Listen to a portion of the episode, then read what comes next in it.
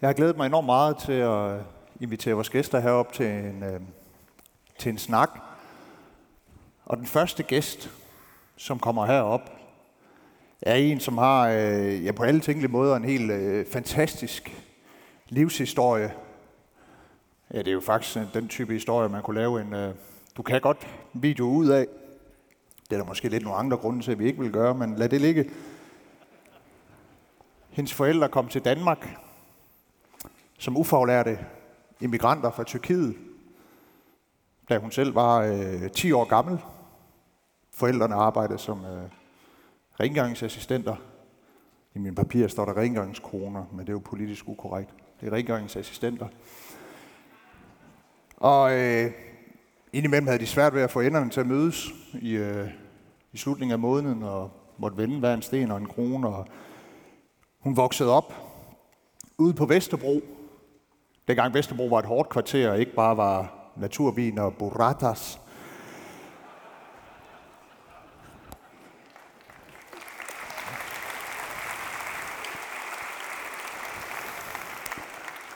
Da hun var øh, 20 år gammel, blev hun gift i et arrangeret ægteskab. Var faktisk en periode tæt på at blive radikaliseret og tage flyet ned til Afghanistan for at bekæmpe Vesten som jihadist. Men i stedet blev hun øh, uddannet sygeplejerske. Blev den første kvinde med anden etnisk baggrund, øh, så kom i Dansk Sygeplejeråds bestyrelse. Siden en af de første kvinder med udlandske rødder, der kom i Folketinget. Hun sad i Folketinget fra 2007 til 2015, har skrevet afskillige bøger, har stiftet afskillige foreninger, Dialog, Kaffe, Brobyggerne, som hun er engageret i i dag.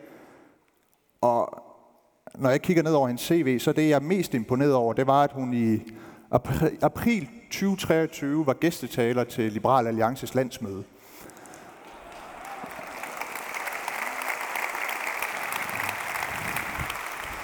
Mine damer og herrer, vil I ikke give en øh, varm velkomst til Østem Sikic.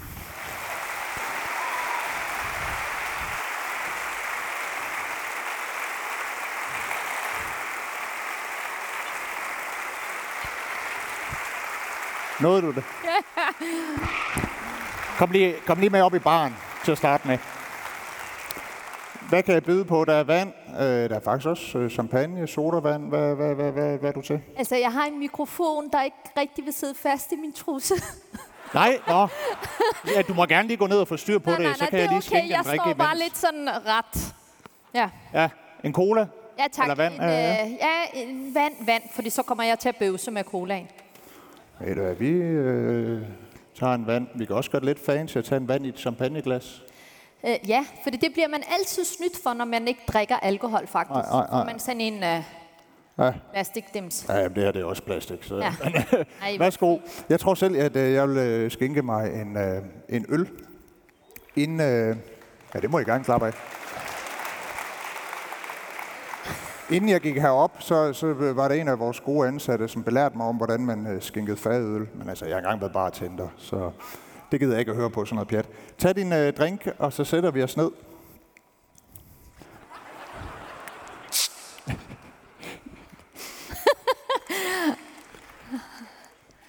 Nå, jeg, jeg har jo sagt et par, par ord om, øh, hvem du er.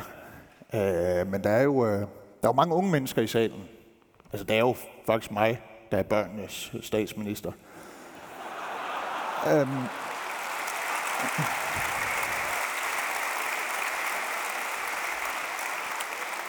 Og jeg har jo fortalt om, hvordan du øh, har arbejdet dig op, og du kunne nærmest være med i sådan, du kan godt video. Så det kunne også godt være, at folk tror, at du har været Liberal Alliances folketingsmedlem. Så måske er det lige godt at få på plads for de unge herinde med, hvilket parti var det, du sad i Folketinget for, da du var i Folketinget? Du elsker jo, når jeg siger hele navnet, ikke? Ja. Og med ekstra tryk på det første. Ja. Socialistisk Folkeparti. Ja. SF. Det er jo sådan en slags trigger warning. Ja. Nej, og vi, havde da også forbi til vores landsmøde, hvor du øh, holdt en fantastisk tale, og det alle talte om til festen om aftenen, hvor, hvor, hvor god du havde været. Og, øh... Men jeg er lidt bekymret for, om det har ødelagt mine karrieremuligheder, faktisk. Ja, jamen, jeg, jeg, altså, jeg har været dybt imponeret, fordi det, det, hver gang du har lavet øh, noget med os så er du virkelig blevet skældt ud på Twitter. Mm. Men det gør alle gode folk, at blive skældt ud på Twitter. Det, det er et hederstegn. Men jeg nævnte dig tidligere, øh, hvor jeg fik et spørgsmål, hvor jeg sagde, at altså, du, du jo voksede op under, øh, man kan vel godt kalde det trængekår. Altså, hvad, ja. Kan du ikke sætte et par ord på, hvordan øh, din barndom var, og hvad, hvad I gjorde for at få, få hverdagen til at fungere? Altså, jeg er jo mønsterbryder. Øh, jeg kommer fra det, man kalder for under Danmark. Øh, mine forældre, de er ufaglærte. Min mor har lært at læse, og at hun har gået til og med 3. klasse, og min far har lært at læse og skrive i militæret. Min far, han har været hyrdedreng, siden han var fem år, og har så hørt om et land, der hed Europa. Og, øh, og dengang var der hverken grænsebomme eller noget andet, og er taget til øh, Tyskland for at arbejde så hun kan spare op til 40 for et hus i landsbyen i Tyrkiet. Og, øh, og så flyttede vi til først Finland, og så bagefter til Vesterbro. Øh, og øh, jeg er jo en ægte københavner.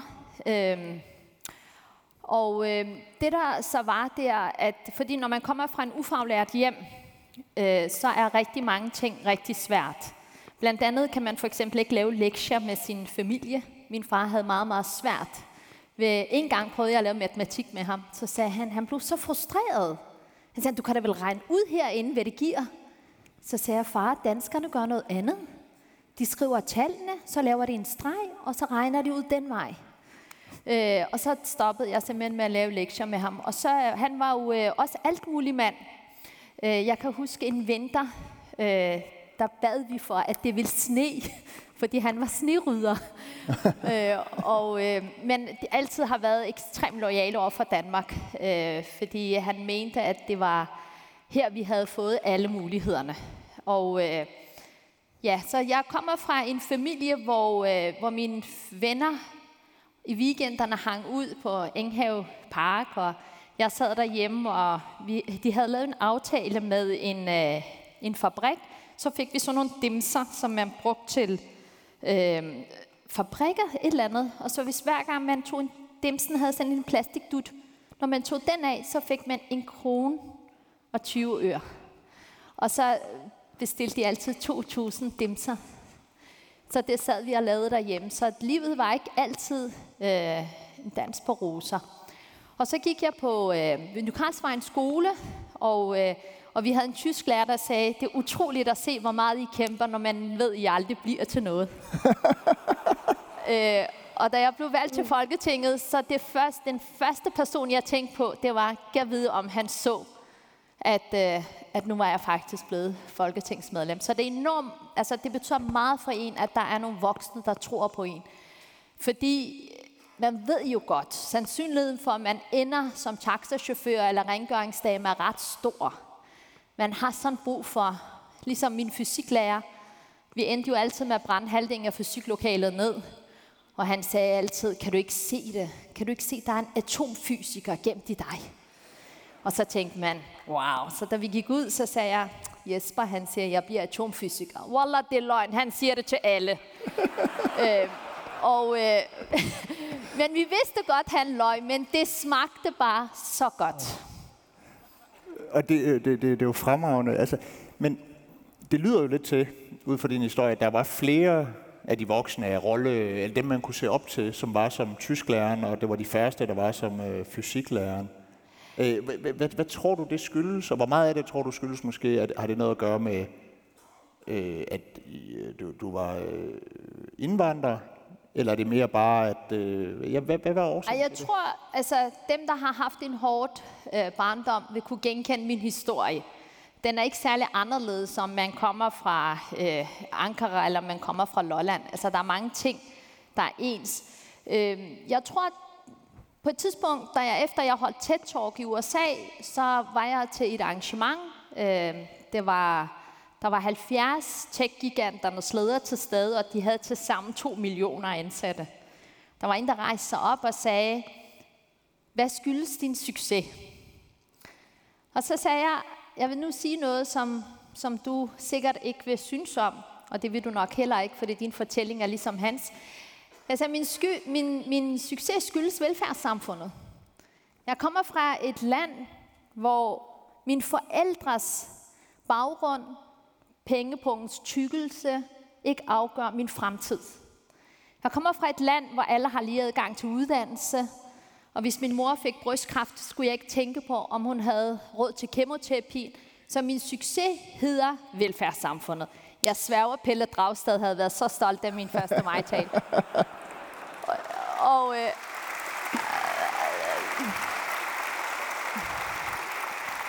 og så, og så, så stod han, så rejste han sig op igen, og så sagde han, Ja, altså nu har jeg faktisk læst på din historie. Du er en af de første kvinder med minoritetsbaggrund, der bliver valgt i Folketinget. Du er den første, der øh, kommer i Dansk Sygeplejeråds historie. Du kommer fra et Dansk Sygeplejeråds bestyrelse med minoritetsbaggrund. Du har været den første til mange ting. Jeg synes, du undervurderer lidt dit eget indsats. Og ja, det nagede mig, den måde han kommenterede det. Og, øh, og bagefter så tænkte jeg, men han har jo også ret. Altså mit succes skyldes jo både, at jeg bor i et land som vores, som er en af de bedste steder, man kan bo i verden. Jeg er dybt taknemmelig for, det var her, min far ville spare op til sin 40 år. Øh, og det skyldes også, fordi selvom der har været et meget stærkt fællesskab omkring mig, så har jeg også knoklet selv. Jeg har også taget et personligt ansvar. Jeg har også trods meget modstand sagt, jeg kan godt. Mm. Og, og det har også været lidt min drivkraft. Så derfor mener jeg oprigtigt, at fællesskabets ansvar er forudsætningen for, eller det personlige ansvar er forudsætning for fællesskabets ansvar kan fungere. Så det handler også meget om et medansvar. At man på den ene side håber, der er et samfund, der kan samle unger som mig op dengang. Samtidig med, at man også som enkelt person ikke bare læner sig tilbage og siger, jeg kan godt noget selv. Fordi jeg tror på, at alle mennesker har nogle ressourcer. Så det der med, når folk siger, at syge har ikke ressourcer, det er bullshit. Selvfølgelig skal vi da tale mennesker op, og derfor betød din kampagne noget for mig, fordi jeg blev oprigtigt berørt af den, øh, og fik også lidt tårer øh, i øjnene, og Pelle Dragsted vil sikkert sige, at det var smerte. øh, og, øh, Men han var en af de sure på Twitter. Nej, ja, det er det. Ja. Øh, Men de folk var jo også sure på dig. Altså, du gik jo ud og forsvarede den her kampagne.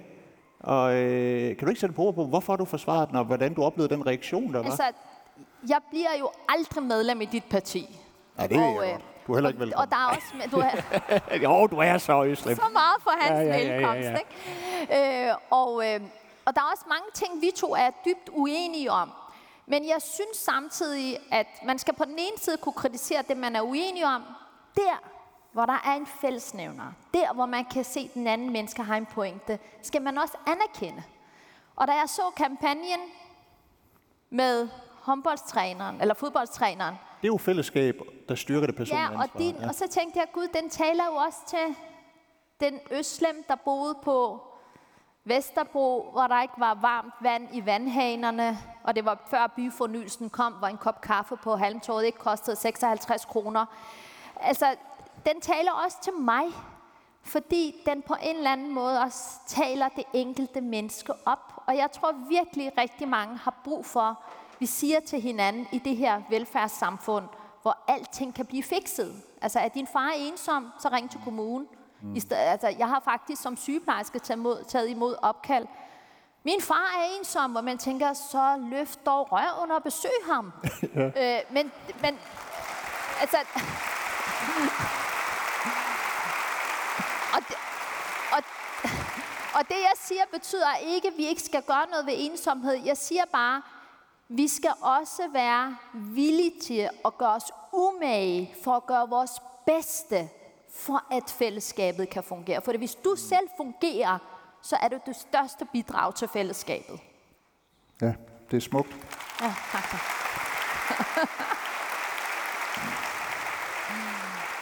og jeg, jeg blev enormt glad for og, og, og rørt over det, dit øh, Det var en tidligere SF'er, der bakkede dig op. Ja, ja. Det, det var det, der gjorde, at du begyndte at tude. Nej, men også bare fordi Nej. du delte din egen øh, personlige historie, og du refererede til Grundtvig, så bliver jeg altid glad. Øh, men, men noget af det, du skrev i, øh, i, øh, i, i dit indlæg, nej undskyld, det var til vores landsmødetale, øh, ja. til vores landsmøde, at du sagde, at folk på venstrefløjen siger, og nu citerer jeg, jeg har ikke noget magt Jeg kan jo ikke forandre noget, og i øvrigt, jeg er heller ikke en del af problemet. Citat slut. Altså, andre må gøre noget.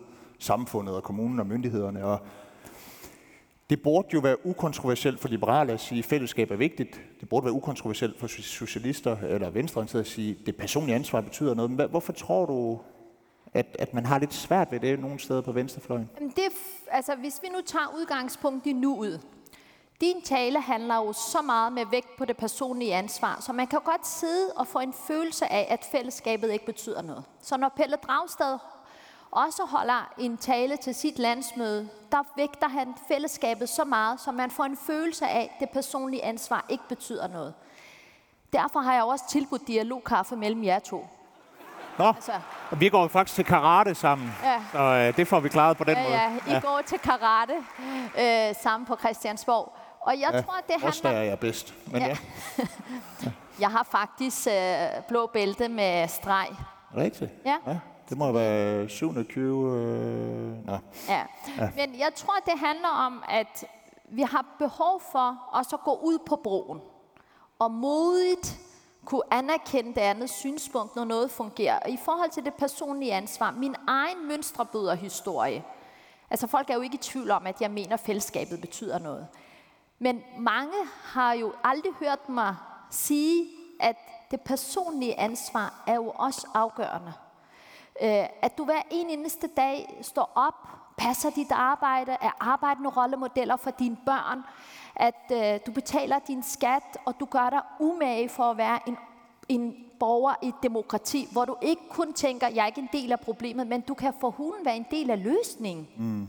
Derfor må du gøre noget, og du kan ikke udlicitere kampen for demokratiet til sidemanden. Du kan ikke udlicitere din fremtid til sidemanden. Og der tror jeg, at vi kan meget mere, end vi tror. Ej.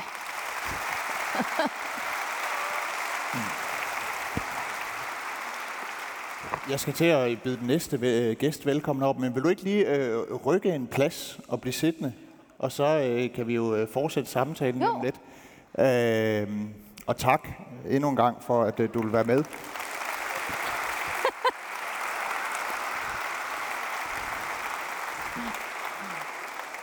Og den næste gæst, ja, det er en, vi alle sammen kender.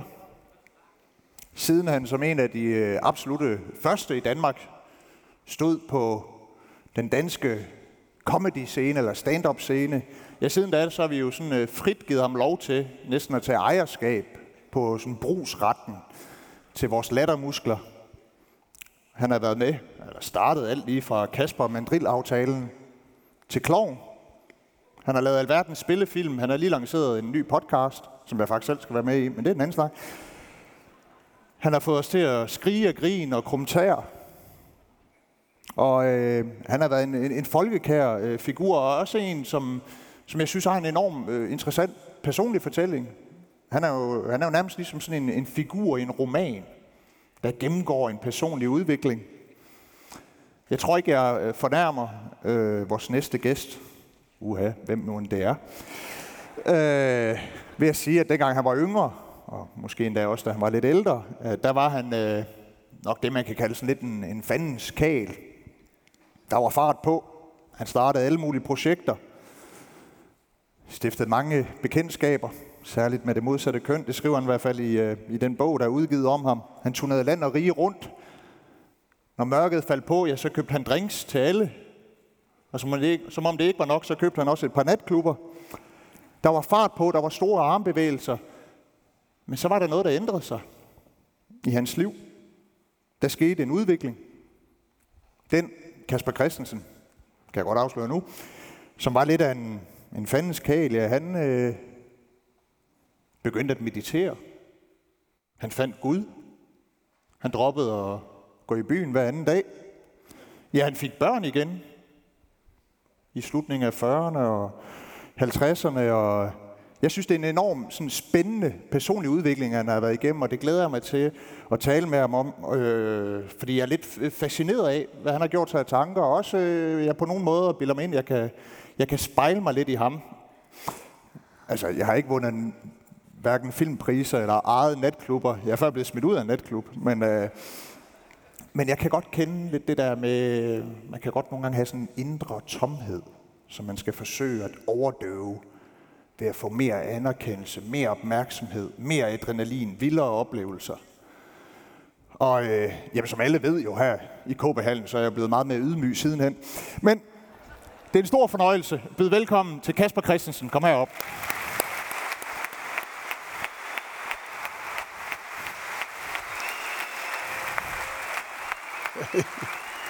Nå? Ja.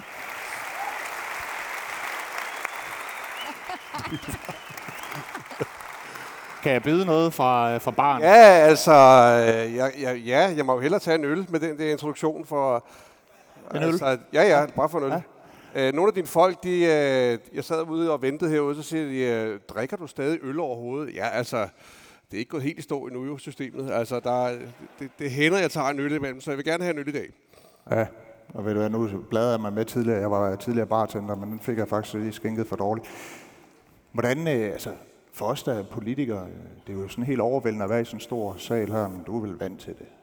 Altså, er det jo en lille altså, forsamling, eller hvad? Nej, det er lang tid siden, jeg egentlig... Jeg har ikke optrådt i mange år. Jeg stoppede for mange år siden med optræde, men det er meget, meget hyggeligt at være her. Øh, en fantastisk sal, og det er jo nogle, jeg sidder dernede og hørt, det er dejlige mennesker, der lytter og er interesseret, og ikke er vanvittigt fulde, så det er jo noget federe, når man optræder med stand-up, så det er jo øh, kæmpe tak til det, altså. Så. Fremragende. Nå, tag endelig plads lige herovre. Ja. Ja, ja, ja, ja. Den er reserveret til dig. Ja. Altså først og fremmest, jeg er glad for, at øh, du vil være med i aften. Ja. Øh, jeg skrev en besked til dig på Instagram, som man jo gør, når man skal rette en professionel henvendelse. For at høre, om du vil være med i aften, og øh, jeg havde et forslag om, jeg synes egentlig, vi skulle have sådan en relativt alvorlig samtale om det, jeg vil sige, at du er gået fra at være frigjort og ansvarsløs og vild til at fokusere lidt mere på at holde dig selv lidt tilbage, tage mere ansvar og så videre. Men at hvis du ikke gad det, skrev jeg, at så øh, kunne vi også bare lave gakkerløg, og du kunne komme og lave nogle vidigheder om, hvor åndssvag Ella øh, er eller var. Og da vi så talte telefon sammen, der var det meget sådan, altså jeg gider ikke sådan noget useriøst pis. Lad, lad os nu få en, øh, en, en ordentlig samtale. Og øh, vil, vil Kasper Christensen for 20 år siden have svaret det samme? Nej, altså du skal da bare øh, være 7-8 år tilbage, så, øh, så var jeg slet ikke mødt op. så. Nå, men... Du har sagt, du kom, men ja, ikke mødt op. Ja, ja, men altså... Nej, men der kunne jeg da have haft... Altså, mit liv var meget anderledes dengang. Øh, meget barnligt menneske, ikke? Der var meget grådig og ligesom hele tiden kørte den samme rille hele tiden, ikke? Og hvis du havde sagt, kommer det ikke at lave noget sjov, så jo, jo, det gør vi nok, og så kom ind og skabte mig og sagt noget åndssvagt, og sådan opførte mig barnligt, og så gået ud igen og sagt, kæft, hvor går det fedt, mand, og så råd direkte på et værtshus. Ikke? Og, det, øh, og det, det, der skete noget med mig for, for, en, øh, for nogle år siden, hvor jeg sagde, at det, det er simpelthen ikke nok det her. Altså, jeg bliver nødt til at... Og det skal kunne noget mere, det her liv. Øh, og øh, det skal ikke være i den retning, jeg er gang i. Mine ambitioner må ændre sig. Øh, det skal ikke være vildere, det skal ikke være større, det skal ikke være alt muligt herude. Jeg skal den anden vej, jeg skal indad. Og så er det rigtigt, som du sagde, jeg startede med at meditere, og ja, så gik jeg også i MDMA-terapi, og ja. tog en del svamper og noget LSD, og stille og roligt fandt vejen. Ja. Øh, så. Det udvider bevidstheden. Ja, altså, jeg er, meget, jeg er meget liberal, når det gælder det der. Der er jeg meget åben. Altså. Jeg må ikke lige hurtigt med et indskudtsspørgsmål. Ja. Fik du sådan en, en, en mere religiøs tro før eller efter øh, svampeoplevelsen? Der er mange, der sammenligner ja. det der. Nej, nej, men det er ja. ikke... Øh... Eller, eller under. Hvad siger du? Eller under. Eller nej, nej, der er mange, der sådan opnår sådan en Gud, livet er evigt, og øh, ja. har jeg læst. Ja, ja. ja men jeg, det er jo meget godt med, det, det, er jo, det er jo meget godt nogle gange at få åbnet vores øjne en lille smule, og øh, man kan jo gøre det på forskellige vis. For mig, der sad jeg fast i, en, i øh, en, en rolle, som jeg havde tildelt mig selv, som værende en fandens kal, øh, og den havde jeg så præsenteret for jer gennem alt, hvad jeg lavede, lige fra tiskeholdet og tandbørsten og langt fra Las Vegas og Klovn har jeg været den samme fandens kal og øh, en womanizer og og den rolle sad jeg simpelthen fast i. For mig at slippe ud af den, der blev der altså nødt til at være noget, noget hårdt slående. Og for mig var det simpelthen at, øh, at gå i terapi. Ja. Og så brugte jeg de forskellige her substanser. For mig var det vigtigt at bruge dem, for det var dem, der åbnede mit sind til at kunne modtage en ah, lad os bare kalde det en lille bitte åbenbaring for troen, men også at finde ud af, at jeg nok måske bare er et helt almindeligt menneske, og i det ligger det fantastiske. Fremragende.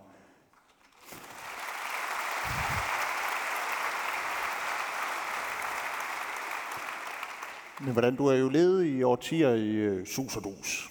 Når man læser, han har sagt din bog, det er jo en bog, der er skrevet om dig. Ja. Uh, Martin Kongstad, uh, fremragende bog, den kan jeg anbefale også. Uh, men altså, man får jo også lidt indtryk af en Kasper, så at sige, der, der er jo meget optaget af dine, din egen behov og tilfredsstille dem, og ja. at det, det skal vildt. Hvad, hvad, hvad, altså, hvad, hvorfor tror du, du lige pludselig begynder at tænke, det her, det er for meningsløst. Nu tager jeg MDMA og går i terapi. ja. Altså, der er jo mange forskellige faktorer, der spiller ind. Der er jo både alderen selvfølgelig. Jeg blev ældre og ældre, mere og mere slidt og dummere og dummere at høre på. Det er jo sådan et meget godt sted at starte med at stoppe, vil jeg lige sige. Øh, så bliver jeg far igen, øh, og det gør jo også, at man lige får lov til, og der er meget privilegeret som mand, at man får den her chance til at få børn igen 20 år efter, at man havde fået de første. Og øh, i det kunne jeg jo godt se øh, en anden form for far, jeg kunne blive. Og det var super inspirerende, fordi den far, jeg kunne blive for de små, kunne jo måske også med af på den måde, jeg blev far for de store. Øh, så det var jo, det er jo en fantastisk inspirerende tur at få lov til det. Og så øh, hørte jeg om det her terapi, hvis vi skal snakke om det, det kan ja, godt. Så øh, begyndte jeg på det, og i, i den terapi fandt jeg ud af allerede på første gang, jeg var til stede. Det er et meget simpelt system. Jeg har fortalt om det mange gange, gør det gerne igen.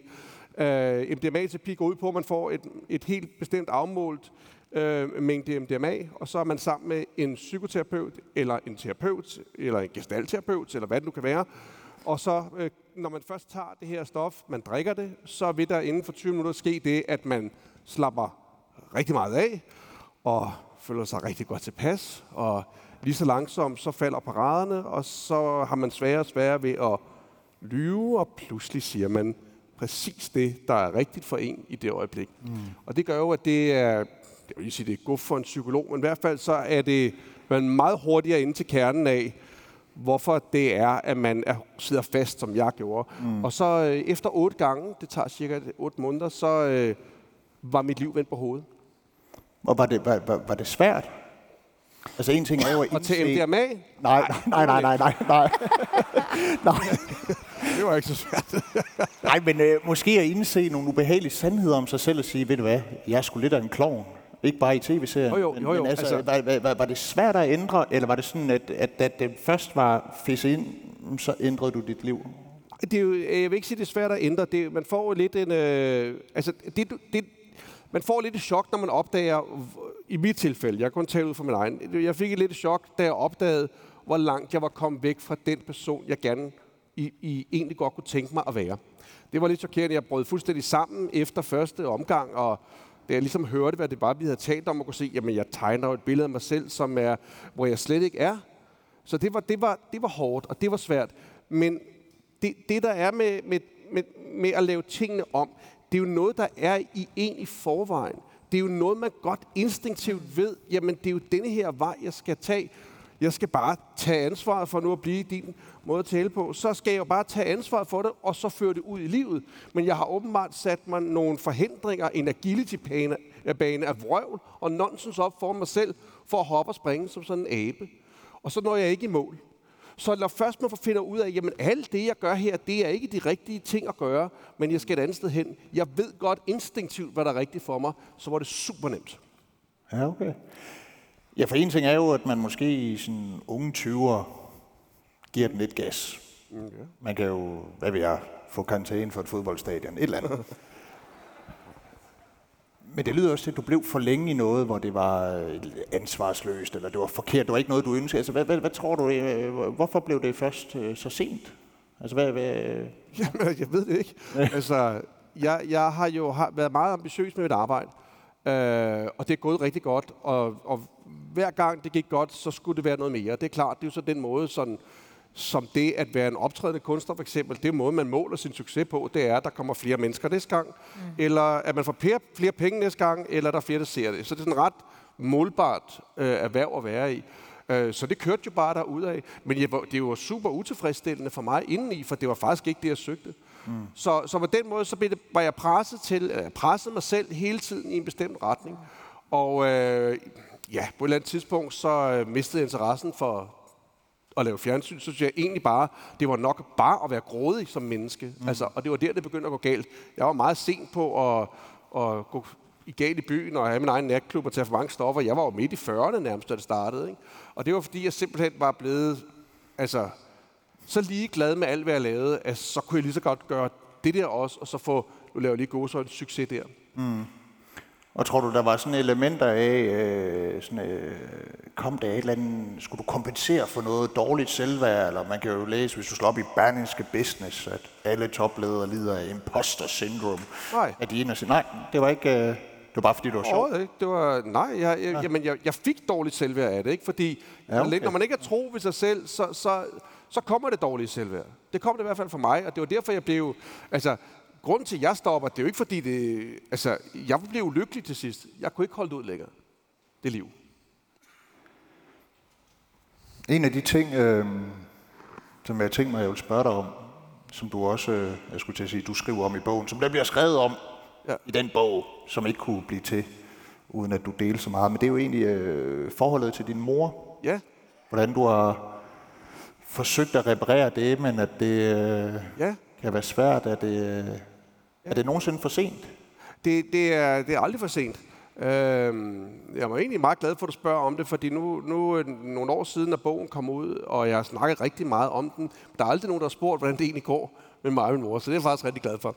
Øh, det, går, det går rigtig godt. Øh, man lærer jo undervejs, hvad det vil sige at reparere et forhold. Mm. Øh, I starten tror man, at man skal reparere forholdet for begge to. Altså, jeg skal både reparere mig selv og blive en bedre søn, men jeg skal også reparere min mor til at blive en bedre mor øh, over for den nye søn, som jeg nu synes, at hun skal se.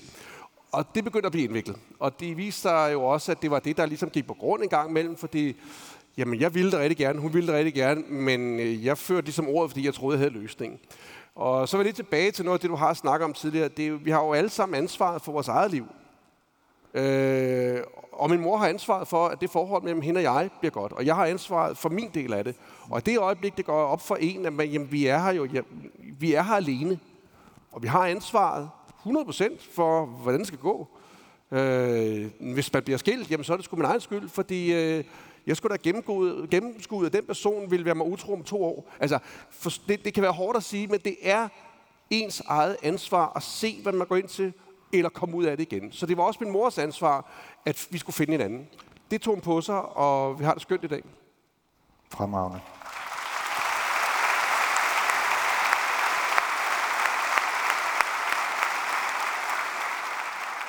Har du haft brug for øh, tilgivelse fra din mor, eller fra andre, du eventuelt på et tidspunkt i 7. og 8. terapistation har tænkt, der har jeg virkelig såret et menneske, jeg har holdt af, eller har du haft brug for at tilgive dig selv? Ja, det er jo nok der, den ligger. Altså, ja.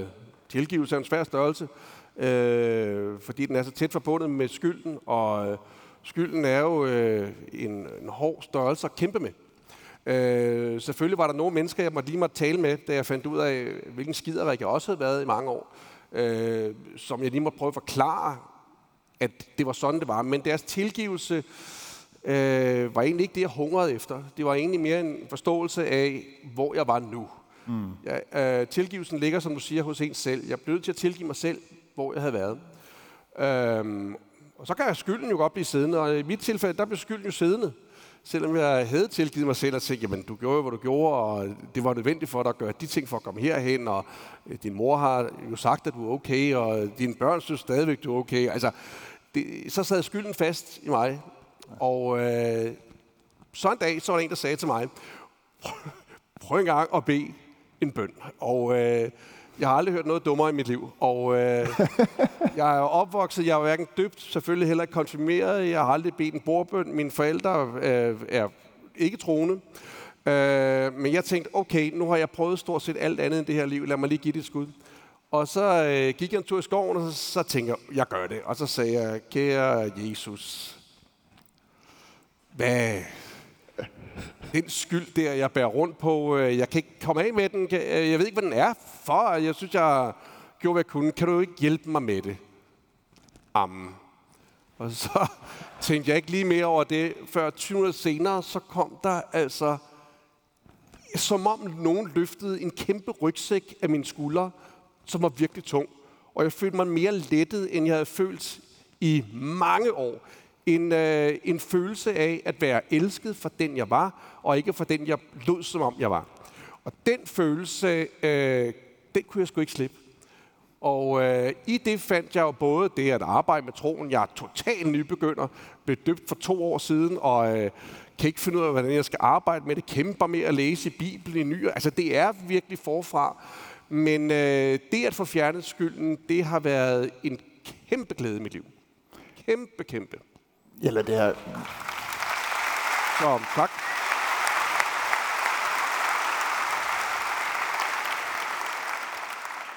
Men det er vel ikke, at du har fået fjernet skylden. Det er måske snart, du har indset, Gud elsker dig. På trods af, at du er et syndigt Ja, jo, jo, jo, jo. menneske. Vi kan jo godt gå ned ja. ad den vej, men altså, jeg mener, at han hoppede op på korset for at tage vores sønder, så på en eller anden måde, så er, har han jo taget den. Ja, ja, det er rigtigt. Også, Ja. altså, det, er, han tog ind for holdet, ikke? Ellers så bliver det lidt... Øh, Skal vi ikke sige det sådan? så bliver det lidt for ingenting. Ja. Ja, ja. Jeg nævner faktisk øh, dig i min bog. Okay. Det er ikke på en øh, flatterende måde, kan jeg sige, men øh, det, det, det prøver jeg at gøre op for her i aften. Men øh, hvor, hvor jeg nævner en scene fra øh, Klovn-serien. Ja. Og nu prøver jeg sådan lidt at gengive den frit for hukommelsen, men øh, det er dig og Frank, der, jeg tror, I er på vej ud og spille golf eller sådan noget, og så ser I en, øh, en, kvinde, der, en hjemløs kvinde, der råder rundt i, i en skraldespand for at finde noget mad. Ja, Og du siger tennis. noget- Jeg kan godt huske det. Ja. Ja, tennis, ja. Ja. ja. Jamen, du kan huske det bedre end mig, øh, selvom jeg er stor fan. Men du får sagt noget i retning af, øh, jeg gider kraftigt ikke at se på sådan noget lort. Jeg betaler topskat for, at kommunen skal fikse det der. Og, og jeg bruger det jo så som et eksempel at sige, prøv at høre, altså hvis øh, staten overtager alt, jamen, så bliver vi alle som Kasper Christensen i det afsnit. Ja. Øhm, men er der noget, der har ændret sig i dig egentlig i forhold til din personudvikling, i forhold til øh, Topskat. hjælpe? Nej, Nej ikke topskat. Den skal stadig afskaffe. Du skal ikke lytte til Østlem. Vi skal nok få hende ind om lidt. Men er der noget, der ændrer sig i forhold til sådan, øh, dit syn på resten af samfundet, og hvad du kan gøre for at hjælpe mennesker? Det er okay at sige nej. Altså, Ja, altså det, det har det 100% sikkert, og øh, altså jeg lever på en bondegård nu, ikke? Øh, uden for København, og øh, det at tage vare på sin egen familie og tage vare på sine, dem, som er tæt på en, øh, har givet mig... Det, jeg kan mærke, at der ligger en stor glæde i det. Jeg laver også en del, hvor jeg snakker med mennesker, som jeg ikke kender, som, øh, som har brug for en hjælpende hånd. Så min omsorg for andre er blevet større, langt større, men min interesse i at komme ud i samfundet og øh, blive politiker og råbe højt om det, er blevet mindre. Jeg holder mig hjemme på gården. ja, jamen, så må vi andre jo tage den på os. Ja, ja, men det er godt, du er der jo. Jeg har lige et sidste spørgsmål til dig, inden vi øh, også lige skal høre Øslem og nogle ting og invitere flere herop. Men der sidder jo en, øh, en masse unge mennesker i salen. Ja. Hvis du kunne give et, øh, et godt livsråd til de unge, der sidder også nogle med studenterhue på rundt omkring, øh, hvad vil det så være? Jamen, jeg skal gøre det kort. Øh, livet er utrolig langt. Og en, og en lidelse. øhm, Det er kristen. så øh, få det bedste ud af det, mand. Det er der ikke. Altså,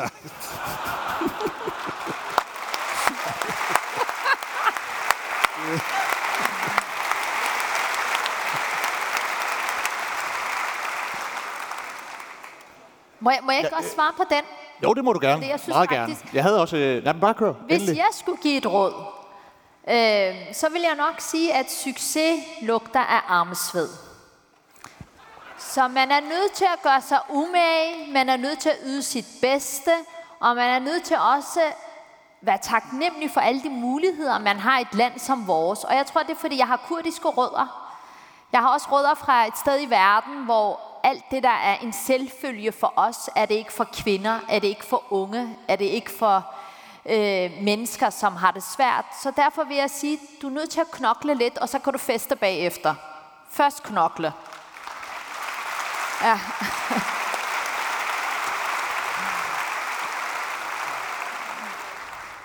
Altså noget, jeg kom til at tænke på, da jeg øh, hørte Kaspers historie, det var jo også i forhold til din egen historie. Vi kom ikke ind på det, men, men jeg, jeg tror, jeg fortalte i introduktionen, at, at du i nogen alder på et tidspunkt var sådan ved at gå ned ad sådan et radikaliseringsspor. Du var næsten øh, du var fem minutter i at tage ned til Afghanistan og bekæmpe Vesten. Og du endte jo et helt andet sted. Altså, hvad var det, der gjorde, at du opdagede, at du var på den forkerte kurs, og så kunne du justere til? Eller det var faktisk op? måske også lidt, det minder meget om din historie, fordi det var måske også mødet med Gud, eller hvad man nu skal sige. Fordi det, der sker, det er, at jeg er 14 år, og øh, rigtig mange ting mislykkes. Altså, jeg kan ikke finde ud af en og et ord. Altså, jeg elsker vestjyder, fordi alt hedder bare en over i Vestjylland, ikke? Øh, og øh, se, det var kun de ældre, der grinte her. Ja, ja, jeg kender også til det der. de unge ja, fattede ikke, hvad jeg sagde. Nå. Og det andet var, at øh, jeg kom fra min, den her øh, meget ufaglærte familie, så der var mange ting, der var svært, og, og jeg gik faktisk med tørklæde en periode, og jo mere min far sagde, at jeg skulle tage det af, fordi mine forældre kunne ikke forstå, hvorfor jeg pludselig gik med det, men det var en del af min ungdomsoprør, jeg var teenager, så mere strammede jeg, og til sidst stille og roligt, så blev jeg altså i modsætning til det danske samfund. Og så oplevede jeg faktisk en dag, da jeg gik ned ad Falconer Allé, der var en ung fyr, der kom mod mig, han havde sort tøj på, han gjorde noget med sine kinder, og de blev større og større, i det vi skulle til at krydse, så spyttede han alt, hvad han havde på min tørklæde. Øh, sådan tyk slimet en, ikke? Det er for detaljens skyld, så I kan se det for jer. Og, øh, og jeg kunne ikke få det af, så jeg var nødt til at bruge min hånd, så det klistrede sig på min hånd. Og to uger efter oplevede en ældre herre hive mit tørklæde af, hvor jeg var næsten ved at ramme øh, asfalten, men han var så sød, han lige skubbede mig op, så jeg ikke fik hjerneblødning. Og, øh, og der, der havde jeg danskerne. Stille og roligt så voksede antallet af racister og antallet af danskere blev mindre. Og, øh, og så tænkte jeg, ved du hvad, og mine forældre ville gerne have, at jeg skulle tage tørklæde. Hvis det var sådan, det var, så ville jeg hellere være en del af hele krig, fordi Vesten kunne ikke lide os. Så begyndte jeg at spare op til en tur til Afghanistan. Og, øh, og min far, han havde jo forbudt mig at gå i moskeen, fordi han troede, det var moskeen, der gav mig de her holdninger. Men jeg var også en værre en, så hvis der var tyrkisk fjernsyn, vi så, der kom en mavedanser, så vendte jeg mig om, så sagde jeg, far, hvordan har du det egentlig med, at du skridt for skridt rykker tættere på helvede ved at kigge på nøgne damer? og, øh, og så tog jeg til den her imam, fordi jeg tænkte, hvis der er nogen, der forstår mig, så er det ham. Så jeg fortalte om hvordan Vesten var imod muslimerne, og hvordan de ville have, at vi skulle tage vores tørklæder af, hvordan de alle sammen ville have, at vi skulle drikke. Og, og så sagde han, jeg har to spørgsmål. Hvis du kan svare på det, får du lov til at gå. Hvis du ikke kan, så skal du komme her igen. Ja, selvfølgelig kunne jeg svare på det. Jeg kunne gå på vandet. Og øh, han sagde, hvis Vesten er i krig med muslimerne, hvorfor tror du så, Pakistan, Tyrkiet, Saudi-Arabien ikke hjælper Afghanistan? Okay, jeg vil gerne have nummer to spørgsmål. Så sagde han, hvis Vesten er i krig med muslimerne, hvorfor er muslimske lande i krig med hinanden? Uh, så sagde han, du skal komme, så skal jeg lære dig, hvordan, hvad vil det sige at være en rigtig muslim. Og han lærte mig, en rigtig muslim først og fremmest er lojal over for det land, der brød en. ind. Så jeg skulle simpelthen bruge al min kraft på at være lojal over for Danmark. Så jeg droppede martyrdøden og søgte en praktikplads i Føtex.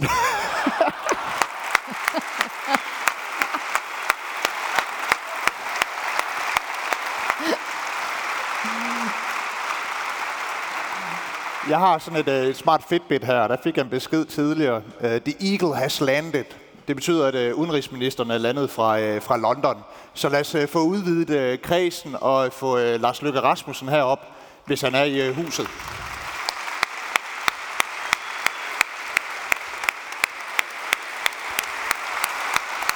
Hej Alex. Hej Kasper. Hej Lars. Godt at se dig. Hej. Hej. Jo, lad, lad os bare rykke en tak. Så du der her, Lars. Øh, vil du have noget? Øh, jeg behøver ikke at spørge, du skal have en fadøl, ikke? Jeg har, øh, jeg har fået flået business class hele vejen hjem, ikke? Oh. Så, så ikke bare... Har du noget champagne eller noget? Jo, jo. Det kan godt tage noget champagne. Ja, ja.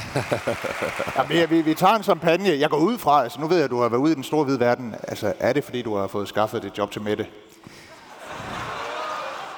Det kan jeg jo ikke udtale mig om her, vel? Nej. Nej.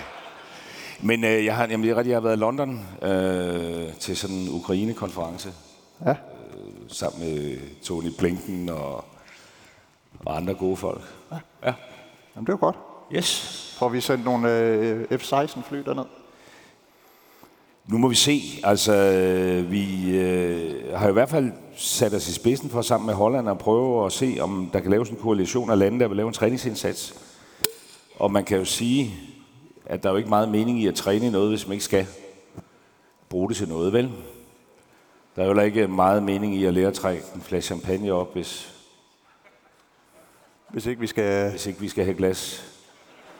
Ja, værsgo. Vi tager flasken med ned. Ja. Tag endelig plads.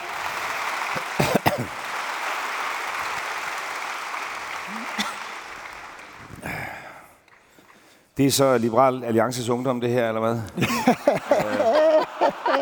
det er meget godt ud. Ja. ja. Jeg tror jo, øh, tror måske, der er mange tidligere VU'er øh, på den måde, så... Øh... Oh.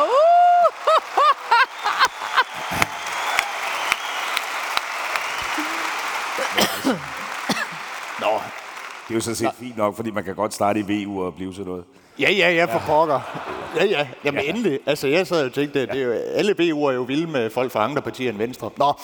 Øh, jeg har jo øh, givet sådan en lille fin intro til alle vores gæster og prøvet at opsummere deres øh, CV, og, og det er jo en, øh, en lang fasa, øh, hvad hedder det, en lang affære at skulle oplæse dit CV, så hvis der er nogen, der skulle ud tisse, så, så er det jo et godt tidspunkt nu.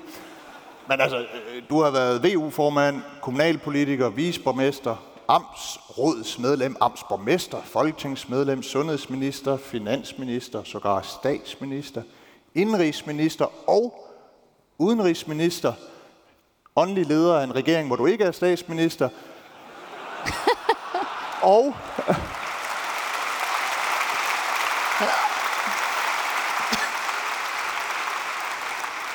så har du faktisk også formået øh, at gøre en rigtig stor forskel, uden at det har været regi af nogle af de værv.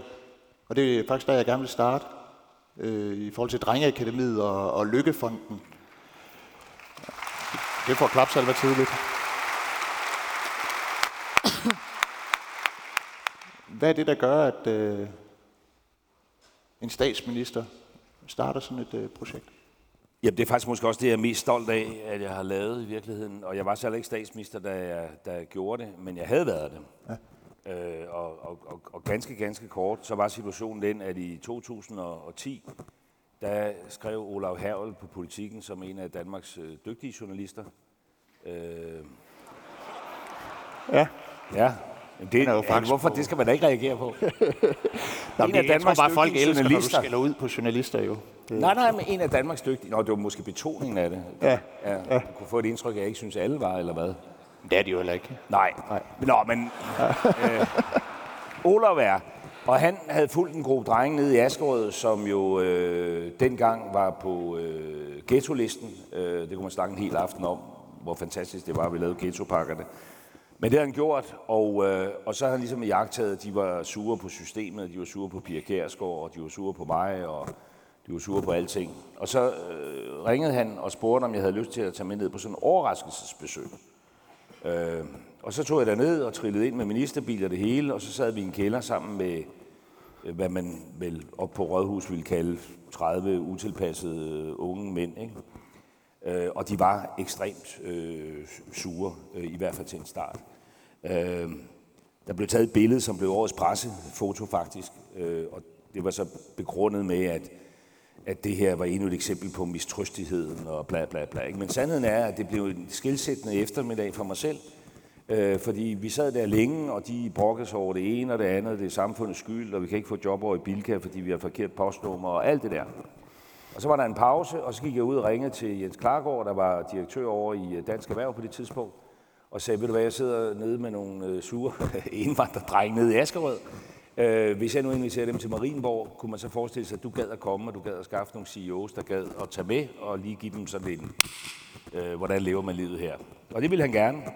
Og så tog vi, genoptog vi mødet, og så sagde jeg, okay, tak fordi jeg måtte komme her, kunne I have lyst til at komme på Marienborg? Øh, og det aftalte vi så. Og så kom der sådan en bus fra Marienborg, øh, eller fra Askerød til Marienborg 14 dage efter med vandkæmpede øh, drenge øh, nede fra Askerød. Øh, og øh, en af dem havde så været anholdt for noget morforsøg. Øh, og han sad ved siden af mig, øh, og det ekstrabladet harcelerede, og øh, alt var galt. Men, men, men ud af den der eftermiddag på Marien, hvor der kom der faktisk det ud af det, at der var nogle af de her drenge, der fik job over i Bilka øh, i Hundi som flaskedrenge og sådan nogle ting. Og der svor jeg ved mig selv øh, den eftermiddag, at, øh, at hvis jeg fik tid til det, øh, og det tænkte jeg, det får jeg lige om lidt, fordi jeg taber folketingsvalget snart, øh, så vil jeg prøve at tage et øh, initiativ, fordi jeg bildte mig selv ind, uden at være indbilsk, at jeg måske havde en eller anden position, hvor det var muligt at bringe erhvervsliv og, og den her øh, problemstilling i, øh, i, øh, i kontakt med hinanden. Ikke? Så da jeg tabte folketingsvalget øh, der i 2011 med en my... Mm. Øh, det bliver ved med at gentage sig. Ja, men det er fordi, jeg synes, det er så tankevækkende, fordi at vi fjernede efterlønnen, øh, og vi talte alvorligt til danskerne, og så gik vi frem. Ikke? Mm. Og var lige ved at slå dem, der ville løse alle problemer på, på 12 minutter. Ikke? Ja, ja. Og det synes jeg, der er opbyggeligt at det godt kan lade sig gøre. Men så stiftede jeg, så stiftede jeg Lykkefonden, og det er jo så tilbage i 2012. Øh, og det har været fantastisk. Altså hvert år, også i år, øh, laver vi et stort drengeakademi med 100 drenge, som har gået 8 år i den danske folkeskole og ikke rigtig fået greb om nogen ting. Øh, hvor de så får 14 øh, intensive dage. Og det handler jo både om læring, altså at få styr på nogle af de der ting med matematikken og stavningen, men det handler også om at få styr på livet. Øh, og det synes jeg, vi har haft øh, ret øh, god succes med. Øh, og for mig har det været ekstremt givende, fordi nu har det lige stået på i, ja, i 11 år, ikke? og det betyder, at når jeg kommer rundt i landet, så, øh, jamen, så kommer der folk hen. Det kan være forældre, som siger, min søn var på drengekademiet i 2016, og han er nu sådan og sådan. Ikke? Eller du kommer ind i et supermarked i i Grænsted, ikke? og så står der en ung fyr nede i slagtafdelingen, og så siger han, kan du huske mig? Og så øh, har jeg det sådan, og nu afslører så et partytrick, kan man sige. Ikke? Han er gået på drengeakademiet. Ham der. Ja. ja. Men hvis der er sådan en, en, en, en ung mand i omkring de 20, der spørger, om jeg kan huske den, så siger jeg altid, har du været på drengeakademiet? Så plejer jeg at ramme rigtigt. Ja. Men hvordan, altså, noget af det, jeg tænkt over, det er jo, du stifter jo netop efter, øh, du har været statsminister, eller du har været folkevalgt siden 1985 jo. Øh, du har faktisk været folkevalgt i flere år, end jeg overhovedet har været i live. Ja. Det er jo øh, ret imponerende. Det, at du søsætter det her initiativ, mens du ikke er statsminister, det er vel også en eller anden anerkendelse af, at uanset hvor god en politik vi fører på Christiansborg, så er der bare nogle ting, der kun kan ske i civilsamfundet. Altså, det, eller, eller skulle du bare lige have fire år mere? Så... Nej, nej. nej. Nå, men det er det. Jeg tror, der er to ting i det. Det ene er jo sådan en eller anden lyst til, at man har nogle idéer op i hovedet, og dem prøver man også at oversætte til politik, men det skal man drøfte med alle mulige andre, og man skal lave kompromiser, og det kan ikke lade sig gøre, og, og man kan ikke lave det fuldskala, og man skal lige behandle, så hvis man vil lave sådan et tilbud om accelereret læring, så skal alle jo have det, eller skal ingen have det. Alt det der. Øh, så det er jo den ene ting, det er jo sådan noget med at sige, og kæft mand, jeg har nogle idéer, godt til mig at prøve dem, altså fuldskala, uden at skulle diskutere det med alle mulige andre. Så det, det er jo, den, det er, det er jo den, den ene ting. Som måske i virkeligheden også er den anden ting, nemlig at på Christiansborg kan du sætte nogle rammer og sådan noget, men du kan jo ikke sætte det hele vejen igennem. Og jeg synes, at nogle af de problemer, vi har, øh, jeg plejer at kalde det den gode vilje og den onde vilje, Øh, og den gode vilje, det er det der med, at mange af de der unge mennesker på kanten af samfundet, dem møder vi med gode viljer. Øh, sådan feel good. Øh, og der mangler måske nogle gange noget faglighed. Øh, jeg mener, hvis jeg falder om nu med hjertestop, altså så er det jo ikke bare en god vilje, der møder mig ind på hospitalet. Så er det jo en eller anden faglig standard, nogen der har prøvet at operere før, øh, og som ved, hvad der virker og hvad der ikke virker. Og meget af det på socialområdet, det er sådan lidt mere loose. Øh, og der tror vi er nødt til at tage et opgør med de øh, gode viljer. Og så er den onde vilje, det er jo den der med, at, øh, at, øh, at nogle af de her øh, drenge, for det er meget drenge, som ødelægger undervisning og laver støj og ballade og sådan noget, de risikerer også at blive sat over i sådan et hjørne, hvor, øh, hvor man møder dem med, øh, I vil heller ikke, eller I kan heller ikke, eller man, man, man, man, man sænker forventningsniveauet. Ikke? Øh, og det, det tror jeg, vi skal arbejde med. Øh, ligesom vi skal arbejde med den tredje ting, som heldigvis er under forandring nu, men som har været der i mange, mange år, nemlig at alting bare handler om penge. Altså sæt nogle flere penge. Mm. Øh, og, og jeg mener, de drenge, vi arbejder med i Lykkefonden, altså de har gået øh, otte år i den danske folkeskole, som ikke er nogen billig folkeskole. Øh, uden rigtig at få greb om det. Og så kan det jo ikke løses med bare at, at sætte nogle flere penge, vel? Nej. Nej, det er jo også noget, det jeg skrev ned her, altså, og som også regeringen har opmærksomhed på. Altså, øh, øh, det, det er 47.000 unge mennesker under 25, der står uden uddannelse, uden arbejde, og uanset hvor mange milliarder vi bruger på velfærd, så er det netop dem, man burde kunne hjælpe, som ikke bliver hjulpet. Ja. Øh, og det, det, er som om, det er i hvert fald min fornemmelse, Christian, man er ved at indse, okay, jamen det er måske ikke kommunen eller Christiansborg, der kan fikse det. Vi bliver nødt til at nytænke det, så vi får et reelt velfærdssamfund involverer civilsamfundet. Men hvad, ja. hvad, hvad, gør du der øh, tanker om det der? Ja, for det første tror jeg, det er meget vigtigt, at vi ikke kommer til at putte også den her, den her, de her mennesker ned i en eller anden gruppe. Ikke? Så nu siger vi, nu er der de der, nogle gange er det 47, nogle gange er det 45, nogle gange er det 42, jeg ved ikke, hvad det rigtige tal er. Men som jo er man sige, unge mennesker på 25 år, som ikke er på arbejdsmarkedet, som ikke har en uddannelse, dem skal man også passe på, at man ikke putter ned i den samme boks. Fordi der er enorm forskel på dem. Nogle af dem, det er jo nogen, der har startet en videregående uddannelse, og som er faldet fra. Nogle af dem er corona-offer. Jeg kender selv nogle af dem. Altså som er startet på en videregående uddannelse under corona, og ikke rigtig fik greb om det, fordi alt var digitalt, og der var ikke noget socialt samvær, og så gav man op. Og, og de er jo en helt anden øh, kategori end de her drenge, jeg taler om, som er nogen, der forlader den danske folkeskole uden at have læsefærdigheder og grundlæggende matematikfærdigheder til at kunne tage et stykke forfaldende arbejde. Og det er jo helt forskellige kategorier. Så noget af det handler om at få øh, hold på tilværelsen. Altså, jeg møder masser af unge mennesker, som også har talent og sådan noget, men som måske ikke har fået lært disciplinen, eller ikke har fundet fokus i livet. Øh, og de er også med i det tal. Og nogle af dem, og dem er jeg meget mere bekymret for, det er jo dem, vi har efterladt uden altså færdigheder til for eksempel at bryde den sociale arv. Og det er noget af det, der bekymrer mig rigtig meget, fordi jeg sidder selv her, øh, og er jo et produkt af det her velfærdssamfund. Ikke? Altså jeg er født i 64. Øh, min mor gik syv år i skole. Øh, jeg er den første, der kom på gymnasiet, den første, der kom på universitetet, indtil videre den sidste, der blev statsminister, den første. Øh, og jeg tilhører sådan en generation, hvor vi alle sammen næsten havde en slags statsgaranti for, at vi brød igennem glasloftet på en eller anden måde. Ikke? Og så kan jeg bare få øje på, øh, at der er nogen derude, som kommer med en anden, hvad hedder det, socioøkonomisk baggrund, eller øh, måske rundet af en anden etnicitet, eller hvad det kan være, som vi ikke har været i stand til at give dem samme, altså den samme rejse fremad, som, som min generation havde. Ikke? Og, og det synes jeg er et af vores største samfundsproblemer.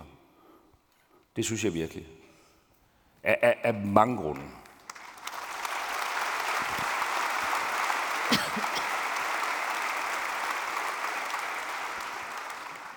Jeg kunne egentlig også godt tænke mig lige at drage dig ind her, Øslem, fordi du var jo selv inde på i det de ting, du fortalte med, hvor meget unge havde brug for nogle rollemodeller, når der var så mange, der ikke troede på dem. Hvad, altså, hvad, hvad tænker du om, øh, om de ting, Lars siger?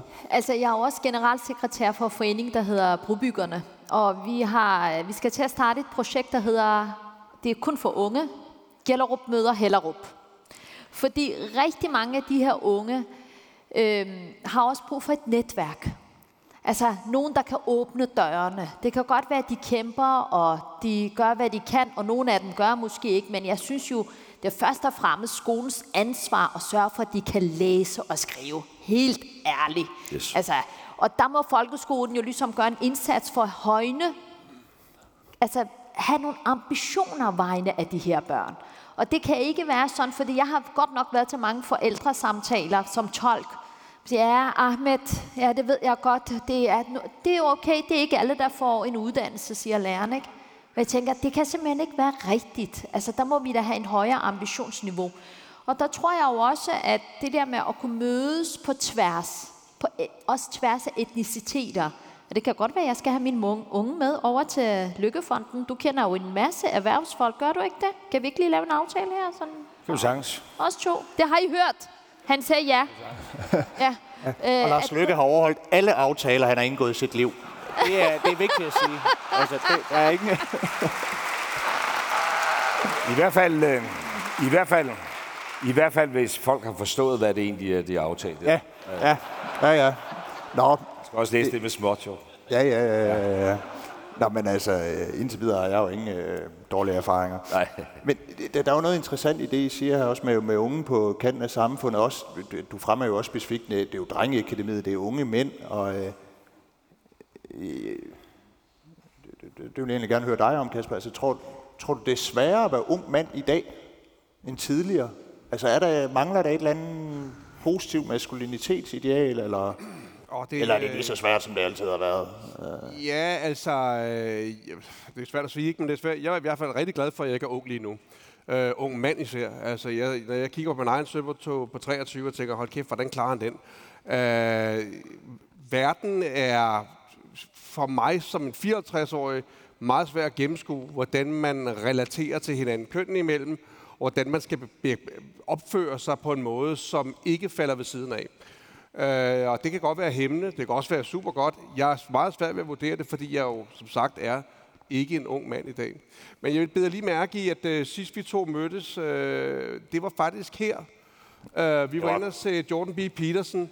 Ja. Øh, og det, der var øh, interessant ved det, øh, udover at han er en interessant menneske, det var, at salen her var fyldt ligesom i dag, men det var måske 95 procent unge mænd som øh, jeg gætte på, jeg ved ikke, om det er rigtigt, men jeg vil gætte på, øh, at det var så mange, som... som det var rent pølsefest. Hvad siger du? Ja, det var en pølsefest. Ja. og, de, og, de var, og jeg kunne bare mærke, at her var der nogle, nogle ret velfungerende unge mænd, som, som virkelig manglede en eller anden form for figur, faderfigur, en retningslinje for, hvordan det måtte være at være en maskulin ung mand lige nu. Mm. Øh, og det synes jeg bare var interessant. Det er ikke noget, jeg ved noget om, men jeg går bare, vi sad og kiggede på det og tænkte, hold da kæft, der er alligevel nogen, der har taget deres pæneste tøj på for at lære noget. Ikke? Mm. Ja, men det, det er jo helt rigtigt. Altså, han er jo vokset frem, og jeg tror også, der er en anden hine efter, nu havde vi 68 oprør og slog alle autoritetsfigurer ned, og der er meget tale om alt det, der er skidt ved de mandlige karaktertræk, og så kommer han og tilbyder et positivt ideal, ja. som er maskulin betonet. Men det ved jeg, tror du, det er svært at være ung mand i dag end tidligere? Eller hvorfor er det, at man ser den her tendens til, at unge sakker bagud, og så må en tidligere statsminister lave drengeakademiet? Og... Jamen altså, det, det tror jeg helt sikkert, det er. Altså, det, det fører meget vidt, at man skal godt nok passe på, hvad man siger øh, om alle de her emner. Øh... Det er jo derfor, jeg lokker dig jo i en fælde nu. Ja, ja. ja. Nå, men altså, nu, jeg grundlæggende tror jeg ikke på, at man, man kan skrue tiden tilbage, og man skal også passe på med ikke at romantisere fortiden og sådan noget. Ikke? Det skal man virkelig. Men der er jo sket et eller andet med vores samfund, ikke? Altså, du ved, da jeg var øh, barn, der var ikke noget, der hed børnehaveklasse. Altså, vi legede nede på vejen, ikke? Og vi var øh, sådan i et aldersspind på, det ved jeg ikke, mellem 8 og 13 år, der legede sammen. Der kom nogle naturlige hierarkier. Vi slog os, man fik et søm op gennem foden, og så råbte man, mor! Og så kom der en eller anden ud, øh, der reagerede på det. Øh, og, og det havde jo også, der, der var også nogle problemer i det, men altså på en eller anden måde har vi jo også skabt et samfund, hvor, hvor, hvor øh, børn og unges erhvervskarriere uden faret hjem, det starter i 6 måneders alderen, ikke? Øh, og, øh, og i nogle rammer, som er, undskyld jeg siger det lige ud, altså øh, måske borget er ret mange feminine værdier, og det er så uanset om det er mænd eller kvinder, man møder. Øh, det er skolen jo også. Sid stille, øh, bum, øh, stramaj og øh, kreativ. Og, og nogle af de drenge, jeg møder, de har jo, det er jo så nogen, der får ADHD-diagnoser og sådan noget, som dengang jeg gik i skole, fik de ikke nogen diagnoser. Der er de bare krudt i røven. Øh, og jeg kan bare mærke, at der er nogen af de der drenge, de skal lære på en anden måde. Det, det, har, det har didaktikken og pædagogikken jo også så småt fået øje på. For de lærer ikke ved, at de får at vide, nu skal I sidde stille og slå bogen op, og så skal I høre efter, hvad der bliver sagt. Det gør de ikke. De lærer ved at løbe hovedet ind i en mur og slå sig og lave fejl og korrigere dem. De gider ikke at regne, indtil de finder ud af, at det er godt at kunne regne den ud. Ikke? Øh, vi har oplevet, vi, ja, vi brugte i mange år den der bog om Slatan på Drengeakademiet. Det er sådan nogle drenge der, de har aldrig læst en bog. Og de har aldrig læst en bog. Og så, så det med Slatan, det fanger dem, ikke? Eller Roland Møller, altså vores skuespiller, som har en lidt broet øh, fortid. Øh, når han så kommer ned en aften og taler med de der drenge, altså hvis der, bliver, der, bliver, der skal sættes et andet perspektiv på, fordi de er et andet sted. Og, og der tror jeg på en eller anden måde, at vi har puttet det hele ned i for mange kasser. Altså det tror jeg virkelig, vi har. Mm. Jeg, jeg kunne jo godt tænke mig, at noget af det, vi gør i, i Lykkefonden, at man kunne indtænke det i den danske folkeskole. Og, og, og, og det er ikke for at skrue tiden tilbage. Jeg kommer selv fra en folkeskole, hvor der var grundkursus og udvidet, og det må man slet ikke snakke om. Men, men jeg, jeg ved bare, at der sidder nogle unge derude, som bliver svigtet. Ikke? Fordi hvis ikke du på en eller anden måde får knækket læsekoden på det tidspunkt, der står i planerne, så begynder du at støje i timerne, ikke? og på et tidspunkt siger læreren, nu skal vi også videre, ikke? og så ender du med at blive marginaliseret. Øh, og der burde vi være langt mere sådan at se den enkelte dreng og sige, hey, der sidder, der går 10 drenge her i 8. klasse. Vi trækker lige jer ud af normalundervisningen, og så laver vi noget, der er målrettet for jer. Altså, fordi der er også forskel på mænd og kvinder. Det tror jeg stadigvæk, man godt må sige. Øh, men nu er jeg jo også pas på, pas på. en snart 60-årig sidstkønnet øh, hvid mand, øh, og dermed en marginalgruppe efterhånden. Ikke? Men hvad hedder det? Men jeg tror, der er forskel. Ikke? Ja. Nå.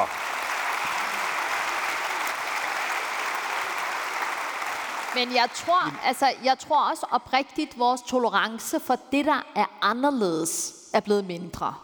Altså, der er også Ellers er den blevet for stor. Ja, nej, jeg synes faktisk, der er mest det der med, når der er nogen, der skiller sig ud.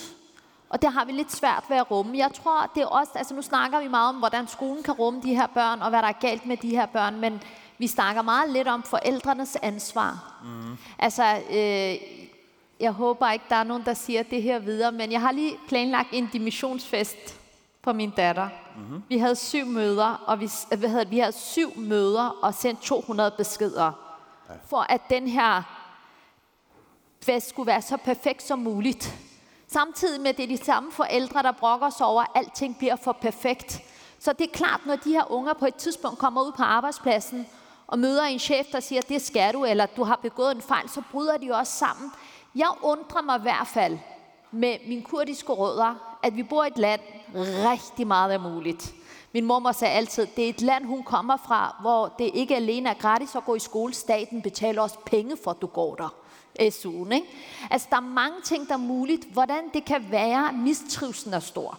Hvordan kan det være, at der er så mange, der falder igennem? Jeg tror også, vi er nødt til også nogle gange at, ligesom måske at trække den lidt ind og sige, hvad er det, der sker i familierne? Hvor kommer det fra? Jeg tror, man skal passe på med at sygeliggøre alt. Mm. Den der ekstreme diagnosefokuserede samfund vil ikke gavne nogen som helst. Og vi kommer tilbage til dit budskab. Man kan godt. Mm. Man kan godt, hvis det er.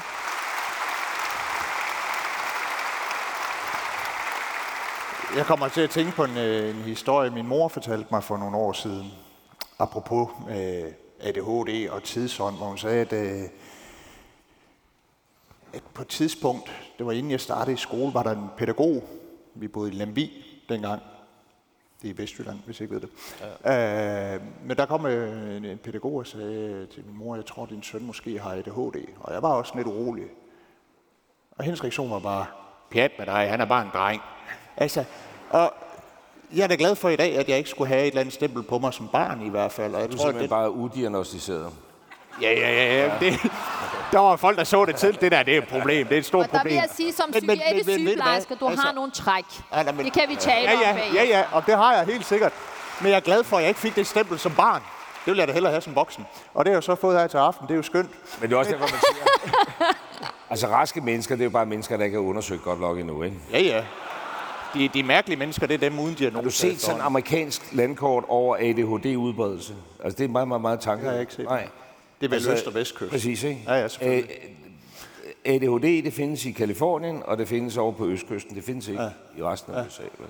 Ja. Øh, og det kan man så tænke over. Altså, men der er jo et, og det har jo noget med den måde, vi... Ja, hvad for kompetencer bringer vi i spil? Hvad værdsætter vi? Værdsætter vi dem, der virkelig kan, altså hændernes arbejde og sådan noget, eller ser vi ned på det, mm. sådan så vi i virkeligheden presser nogen over i og efterstræbe nogle kompetencer, som ikke ligger naturligt til dem? Jeg tror, det er en, det er en, det er en ret dyb snak. Og det er svært at ændre.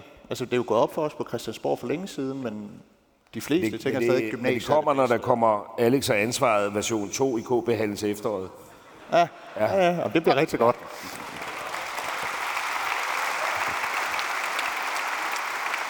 Vi er, vi er gået langt over tid, og hvis I har set det, så står der slut snart af, det der stået i et kvarter nu her. Så jeg, jeg tænker, det skal jo til at være, være, være det sidste spørgsmål, øh, men, men det, det var egentlig øh, noget, jeg kom til at tænke på i forlængelse af det, du sagde, Øsle, med at vi skal også passe på, at vi ikke sygeliggør alt. Altså jeg tror, en af årsagerne til sådan, øh, den stigende mistrivsel blandt unge er måske også, at forældre går i panik, når humørlyset ikke lyser grønt. Altså, når, når ikke lyser hvad? Når humørlyset ikke lyser grønt. Mm. Altså, er det som om, at det værste, der kan ske, det er, at barnet ikke har lyst og er glad og... Øh, øh, det, det, det hele det skal være så lystborget og øh, passioneret, og, og, og måske har vi fået for øh, urealistiske forestillinger om det perfekte liv. Jeg vil egentlig også gerne høre, hvad, hvad, hvad, du, hvad tænker du, Kasper? Er vi, er vi begyndt at hige efter noget, der er helt urealistisk, og har vi videregivet det til unge mennesker? Ja, altså vi har fået den idé, at, øh, at det er vores ansvar, at børnene skal være lykkelige og glade hele tiden. Og, øh, og vi prøver virkelig at vise dem, og hele tiden at, at vise dem, at det er det, de skal stræbe efter. Og det skal vi lære dem, hvordan de bliver. Og det, det kan være meget, meget svært, at, øh, fordi sådan er livet bare ikke. Livet er, som jeg sagde før, livet er langt, og det er en lidelse. Og vi må få det bedste ud af det. Og det er jo, fordi vi bliver nødt til... Jeg tror faktisk, det var Jordan Peterson, der sagde... Øh, øh, da vi var sidst, at øh, det er meget vigtigt, at man faktisk også lærer sine børn, hvad man er for en, når sorgen rammer, når det voldsomme rammer, når vi rammer den der enorme smerte et par gange i vores liv, hvilket menneske er du så? Måske var det, man skulle lære nogle af de små poder, i stedet for hele tiden at få dem til at stræbe efter og være lykkelige, for det findes ikke den lykke, der bare er hele tiden. Men, men jeg tænker, men jeg tænker også som gammel psykiatrisk sygeplejerske, nu sidder man med to lovgivere. I skal også være klar over, at grunden til, at der er også en ekstrem stigning af diagnoser, er, fordi man har lavet en lovgivning, der siger, at hvis du skal have hjælp, så skal det have en diagnose. Sådan er systemet også skruet sammen. Så det vil sige, at forældre kan ikke bare henvende sig og sige, at jeg har brug for hjælp til mit barn. Fordi det kræver simpelthen en diagnose, og det tror jeg, man også skal prøve at gå væk fra. Det andet er jo også, der er også en stærk medicinalindustri. For eksempel lavede man i industrien kriterierne for, hvornår man får diagnose om i USA, hvor i øvrigt dem, der producerer pillerne, også sidder, dem, der laver kriterierne. Så hvis du er ked af det mere end tre måneder, så udløser du en, altså en uh, depressionsdiagnose. Mm. Tænk, hvis du mister dit barn. Du skulle da ked af det hele dit liv. Altså, der er jo også nogle systemer, hvor det ikke nytter noget alene det enkelte tager ansvar, hvor man også er nødt til at gå ind og reparere på de systemer. Og nu er det givet videre til jer, fordi jeg er ikke politiker mere. Vi har fået, øh, vi har fået lektier for. Jeg har jo lyst til bare at blive ved, men øh, I kan jo se, der står med udråbstegn dernede. Vi skal til at... Oh, det, det, det, det, det er din ADHD, der det er kommer ansvar. til Jeg skal nok selv tage op. Ja. Så selv op, ja. Det er, det er jo et tegn på, at vi skal til at øh, slutte af, men øh, må, må jeg ikke lige øh, sige tusind tak øh, til jer alle tre. Lars, Øslem, Kasper, tusind tak for, at I vil komme her og bruge tid i aften. Giv dem lige en stor hånd. Tak. Tak.